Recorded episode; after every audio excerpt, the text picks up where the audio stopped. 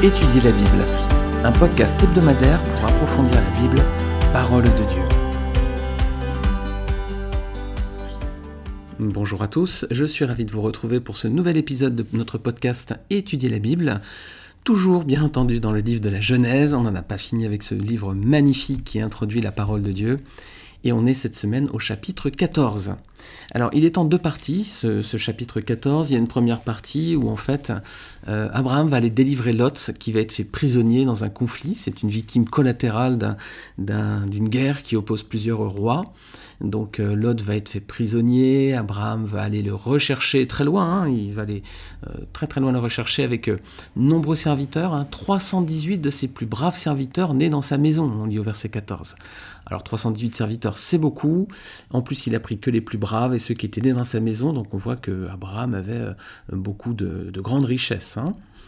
C'est également une première partie qui met en avant les qualités de guerrier d'Abraham. C'est un fin stratège. On voit aussi son courage, verset 15, et puis son aspect bienveillant. Et Abraham montre ainsi qu'il n'est pas rancunier, il n'en veut pas à Lot qui, au chapitre précédent, euh, avait choisi la plus belle part, si vous vous rappelez, euh, dans le territoire qui se présentait devant eux. Et puis la bénédiction, on voit qu'Abraham s'enrichit de nouveau, verset 16. Voilà, suite à ce combat, il va avoir en plus des richesses qui vont s'accroître. Alors cette première partie est intéressante, mais je vais plutôt m'arrêter sur la deuxième partie du chapitre. C'est la rencontre avec ce personnage énigmatique de Melchisédek. On va lire les versets 17 à 24. Lorsqu'Abraham revint de sa victoire sur Kedor-Laomer et sur les rois qui étaient ses alliés, le roi de Sodome sortit à sa rencontre dans la vallée de Chavé, c'est-à-dire la vallée du roi. Melchisedec, roi de Salem, fit apporter du pain et du vin. Il était prêtre du Dieu Très-Haut. Il bénit Abraham en disant qu'Abraham soit béni par le Dieu Très-Haut, le Maître du ciel et de la terre. Béni soit le Dieu Très-Haut, qui a livré tes ennemis entre tes mains. Abraham lui donna la dîme de tout. Le roi de Sodome dit à Abraham Donne-moi les personnes et prends pour toi les richesses. Abraham répondit au roi de Sodome Je le jure, la main levée vers l'Éternel, Dieu Très-Haut, le Maître du ciel et de la terre, je ne prendrai rien de tout ce qui t'appartient, pas même un fil ni un cordon de sandales, afin que tu ne puisses pas dire C'est moi qui ai enrichi Abraham. Il n'y aura rien pour moi, sauf ce qu'ont mangé les jeunes gens et la part des hommes qui m'ont accompagné, Aner, Eshkol et Mamré. Eux, ils prendront leur part. Alors, suite à sa victoire, donc Abraham fait la rencontre du sacrificateur Melchisédek et du roi de Sodome. Vous avez bien noté dans ce passage, il y a, trois personnages importants Abraham, Melchisédek et donc ce roi de Sodome qui n'a pas de nom. Alors, plusieurs points intéressants concernant euh, ces personnages. Regardons tout d'abord Melchisédek. Donc, versets 18 à 20. En fait, Melchisédek, il préfigure un autre personnage et on l'apprend assez vite dans le Nouveau Testament, c'est Jésus-Christ. À quoi on le voit ben, Plusieurs choses. Déjà, il est roi, et Jésus-Christ est le roi des rois. Son nom, Melchisedec, ça signifie roi de justice.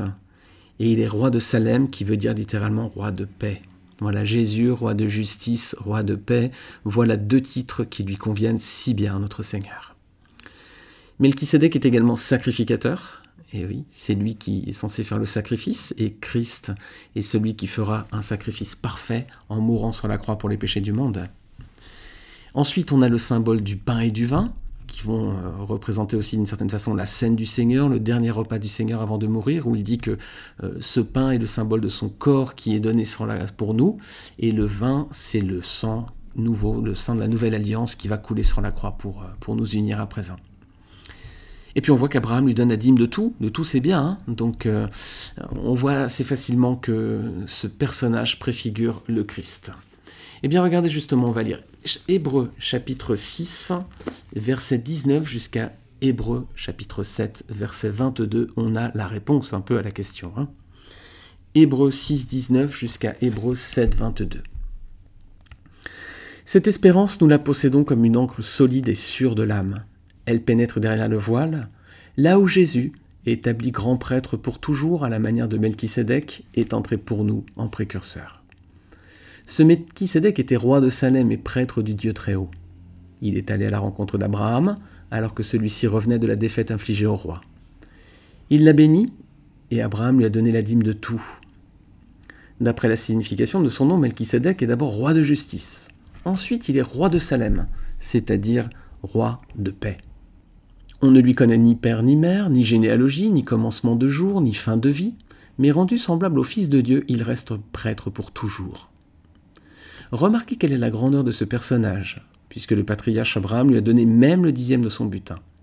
D'après la loi, ceux des descendants de Lévi qui remplissent la fonction de prêtre ont l'ordre de prélever la dîme sur le peuple, c'est-à-dire sur leurs frères, qui sont pourtant issus d'Abraham. Mais Melchisédek, bien que ne figurant pas dans leur généalogie, a prélevé la dîme sur Abraham, et il a béni celui qui avait les promesses. Or, indiscutablement, c'est l'inférieur qui est béni par le supérieur. De plus, dans le cas des descendants de Lévi, ceux qui perçoivent la dîme sont des hommes mortels, tandis que dans le cas de Melchisédek, c'est quelqu'un dont on atteste qu'il est vivant. En outre, Lévi, qui perçoit la dîme, l'a pour ainsi dire aussi payé par l'intermédiaire d'Abraham. Il était en effet encore dans les reins de son ancêtre lorsque Melchisédek est allé à la rencontre d'Abraham. Si donc la perfection avait été possible à travers le ministère des prêtres lévitiques, car c'est bien sur lui que repose la loi donnée au peuple, était-il encore nécessaire que surgisse un autre prêtre, établi à la manière de Melchisédek, et qu'il soit présenté comme n'étant pas établi à la manière d'Aaron? Puisque le ministère de prêtre a été changé, il y a nécessairement aussi un changement de loi. En effet, celui que visent les passages cités appartient, à une autre tribu dont aucun membre n'a fait le service de l'autel. De fait, il est parfaitement clair que notre Seigneur est issu de Judas, tribu dont Moïse n'a absolument pas parlé concernant la fonction de prêtre. C'est plus évident encore quand cet autre prêtre qui surgit semble à Melchisédek, établi non d'après un principe de filiation prescrit par la loi, mais d'après la, puissance d'une vie impérissable. De fait, ce témoignage lui est rendu Tu es prêtre pour toujours à la manière de Melchisédek. Il y a ainsi abolition de la règle précédente à cause de son impuissance et de son inutilité, puisque la loi n'a rien amené à la perfection. Mais par ailleurs, il y a l'introduction d'une meilleure espérance par laquelle nous nous approchons de Dieu. Cela ne s'est pas fait sans prestation de serment. En effet, si les Levites sont devenus prêtres sans qu'un serment soit prêté, Jésus l'est devenu à travers le serment prêté par Dieu qui lui a dit Le Seigneur l'a juré et il ne se rétractera pas. Tu es prêtre pour toujours à la manière de Melchisédek. C'est pour cela que Jésus est garant d'une bien meilleure alliance. Voilà, on a tout, hein, tout, le détail de, cette préfiguration de Melchisédek, préfiguration de Jésus-Christ. Alors, on va regarder le deuxième personnage important de la scène, hein, c'est le roi de Sodome, versets 21 à 24. Si Melchisédek symbolisait Dieu, qui symbolise le roi de Sodome? Ben, On voit qu'ils sont opposés tous les deux. Hein. Regardez le verset 21. Qu'est-ce qu'il réclame le roi de Sodome? Il réclame les hommes. Qui est-ce qui réclame les âmes dans la Bible? Ben, C'est Satan en fait. Hein. Eh, le roi de Sodome, il préfigure Satan. Sodome, c'est bien entendu une ville liée au péché, hein, qui symbolise le péché. C'était son roi. Le roi du péché, c'est le diable. Ici, on voit verset 21 que le roi de Sodome réclame les hommes, comme Satan réclame également les âmes. Alors, quelle est la réponse d'Abraham? Ben, Il accepte seulement la part de ceux qui l'ont aidé. Alors, ça montre bien son désintérêt. Lui ne veut surtout pas être enrichi par euh, ce roi en question. Hein. Il ne veut rien de ce qui est à lui. C'est une belle attitude. Est-ce que nous, nous cherchons à posséder des choses qui appartiennent au diable, au monde? Est-ce qu'on est attiré par les richesses du monde? Abraham avait de grands biens, mais il pouvait en avoir encore beaucoup plus. Hein.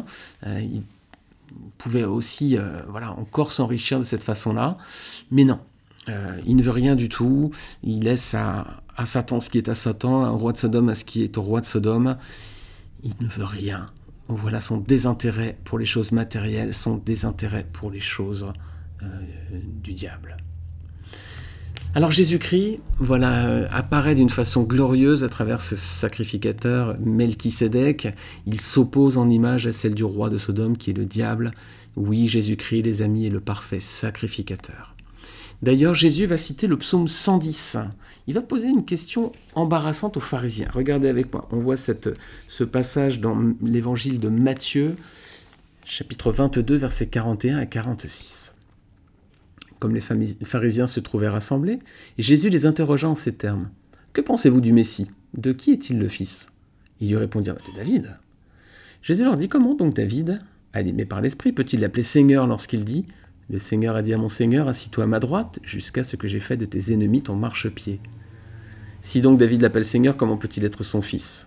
Aucun ne put lui répondre mot, et depuis ce jour, personne n'osa pu lui poser de questions. Alors il cite le psaume 110, probablement qu'il voulait les amener à lire la suite de ce psaume, parce que justement ce psaume, il parle de Melchisedec. Voilà, si vous relisez le psaume 110, vous allez voir qu'est évoqué le nom de, ce sacrificateur un peu mystérieux, que le, livre aux Hébreux euh, explique, euh, explique, assez bien. Hein. Et on va lire le psaume 110, on va, on va prendre le temps de le dire parce que c'est très court, il y a sept versets. L'Éternel a déclaré à mon Seigneur, Assis-toi à ma droite, jusqu'à ce que j'ai fait de tes ennemis ton marchepied. L'Éternel étendra de Sion le sceptre de sa puissance. Domine au milieu de tes ennemis. Ton peuple est plein d'ardeur quand tu rassembles ton armée, avec des ornements sacrés du sein de l'aurore. Ta jeunesse vient à toi comme une rosée. L'Éternel l'a juré, ne se rétractera pas. Tu es prêtre pour toujours, à la manière de Melchisédek. Voilà, mes amis, Jésus est le parfait sacrificateur. C'est ce qu'on a lu tout à l'heure en, en Hébreu, chapitre 7, versets 23 à 28 prêtre pour toujours, à la manière de Melchisédek. Melchisédek arrive dans l'Ancien Testament, vous voyez rapidement, on est au 14e chapitre de la, de la Genèse et on a encore une fois une image du Seigneur Jésus-Christ qui apparaît là euh, pour le peuple, pour son enseignement, puis également pour préparer la venue du Seigneur. Nous avons ces images magnifiques avec ces très beaux personnages, Abraham qui est un exemple de foi et d'intégrité, mais qui n'est pas non plus euh, l'homme parfait, hein. on le voit au fur et à mesure qu'on avance dans notre étude de la Genèse.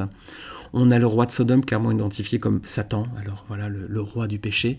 Et puis on a ce personnage magnifique qui préfigure Jésus-Christ et qui euh, porte les attributs de la gloire du Fils de Dieu qui mort sur la croix pour nos péchés. Voilà les amis, j'espère que vous euh, pourrez relire ces passages un petit peu plus tranquillement. J'espère que vous prendrez le temps de les méditer. En attendant, merci d'avoir écouté ce podcast. Je vous invite à, le partager autour de vous si vous pensez qu'il est intéressant et édifiant. N'hésitez pas à travers vos réseaux sociaux, vos Facebook, vos Instagram, vos, vos Twitter ou autres. N'hésitez pas à partager la parole de Dieu autour de vous. Et puis, euh, vous pouvez euh, utiliser le hashtag étudier la Bible si vous le souhaitez, me taguer sur les réseaux sociaux et puis on échange ensemble. Et puis, je prie que le Seigneur fasse porter du fruit euh, à tous ces différents partages, sachant que sa parole ne revient de toute façon jamais à lui, sans effet, comme dit la Bible. Je vous dis à très bientôt pour un prochain épisode. Merci.